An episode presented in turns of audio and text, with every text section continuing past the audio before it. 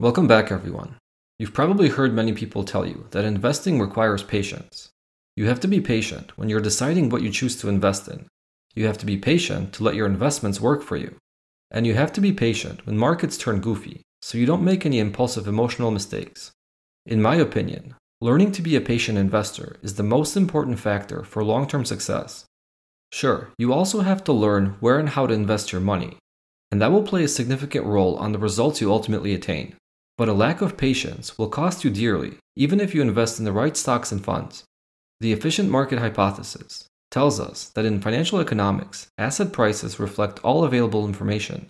This essentially implies that it is impossible to consistently beat the market on a risk adjusted basis, since market prices should only react to new information. I think the fallacy of the efficient market hypothesis is that it assumes that all investors make rational decisions based on available information. I believe this isn't true, and very often many investors make irrational decisions, which create opportunities in the market for rational investors. The trick is finding these opportunities and leveraging them to your benefit. And here is where being a patient investor comes into play as well. First, you have to learn how to patiently wait for such opportunities to present themselves. Then, you have to be willing to bet against the herd. And you have to be willing to patiently wait to capitalize on the opportunity that you identified, with no guarantee that it will work out. Most of you have probably heard of Visa, the largest of the four major credit card networks. The company doesn't have a long track record on the stock market, having their initial public offering on March 19, 2008, right in the middle of the Great Recession. But in hindsight, Visa has a great track record, offering returns almost double that of the S&P 500 since its inception in 2008. Double may not sound like much more, but when you grow twice as fast for 15 years, the difference in cumulative return is pretty significant. Since April of 2008, Visa has grown by more than 1700%, while the S&P has grown by just 367%. That puts growing at double the return into better perspective. But I can tell you that many investors that purchased Visa stock during the past 15 years have underperformed the S&P, and some have probably even taken a loss under trade. Because even if you purchased Visa during its IPO, maybe you didn't hold it for very long. Maybe you bought and sold several times during the last 15 years. Maybe you turned this 1700% return opportunity into something closer to the 367% owning the S&P would have delivered and possibly your return from Visa was even worse. If you held Visa since inception, kudos to you. Let me explain the benefit of being a patient investor using Visa's track record as an example. During the last 188 calendar months since Visa's IPO, if you purchased shares of the stock and held your position for the duration of one calendar month, the odds of beating the S&P 500 were just about 61%. That's pretty good. It's better than the odds you get at the casino. But even though the odds were in your favor, there was still a 39% chance of underperforming the S&P during any single month. Regardless when you purchased Visa, do you think the outcome of that first month of owning the stock would play a role on your decision of holding this position longer or moving on to your next idea? My guess would be that if the result of the first month worked out in your favor and you saw a return in excess of the S&P, you would be more likely to continue holding the stock, expecting a similar outcome in the future. But if you underperform the S&P during that initial first month, the thought of selling Visa, eating the loss, and moving on to a better stock might be bouncing around your brain a little more. The average underperformance for the 73 months where Visa trailed the S&P 500 was 3.74%. The average outperformance for the 115 months where Visa beat the S&P was 3.75%. So on average, during any calendar month, you either won by 3.75% or lost by 3.74%. But in hindsight, we now know that there were more winning months than losing months. And simple math tells us this balance leads to an overall long term win. Some of the winning months were exceptional, but some of the losing months were also pretty rough.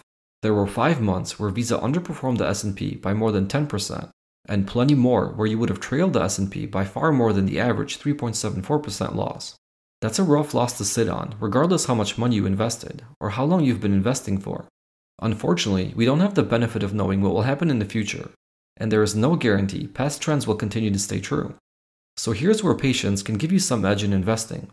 Let's just assume you did all of your homework and researched the company thoroughly, and you believed it was a great business and that it was reasonably valued and it could prove to be a winner. What if you told yourself at the onset when you purchased Visa that you would hold the position for a minimum of 12 months no matter which way the stock or the market moved, because you wanted to give your idea room to work. Well, the data tells us that this minor change would improve your odds of beating the S&P by a full 10%, with the new probability of winning being 71%. While that's still not a perfect outcome, the odds have significantly improved in your favor. If investors base their decision of whether or not to continue holding a specific stock simply based on its return relative to the S&P, more investors would likely continue to hold Visa stock longer if they adopted the 12-month minimum holding period, opposed to evaluating their returns each month. Learning to be a more patient investor comes with time and practice, but you can force patience with a simple rule like planning to hold a given stock for a minimum of 12 months. Of course, this rule can have added stipulations for a more rapid exit from the position if your investment thesis changes or there is an adverse change in the business itself. 12 months may sound like a long time to a newer investor, but seasoned investors have the patience to tolerate much longer periods of time. Let's say you aimed a little higher and set the minimum holding period at 36 months instead of 12 months. Three years is a long period of time, but now the data tells us that your rate of success in outperforming the S&P with Visa would have increased to just slightly above 80%, another improvement of almost 10%. And if you wanted to be really crazy and set your minimum holding period at 5 years or 60 months, you would have won 99.22% of the time, there was only one 5-year rolling period during the last 15 years where Visa failed to outperform the S&P 500. And to give you more context, this one period resulted in less than 2% of cumulative underperformance, which doesn't sound terrible.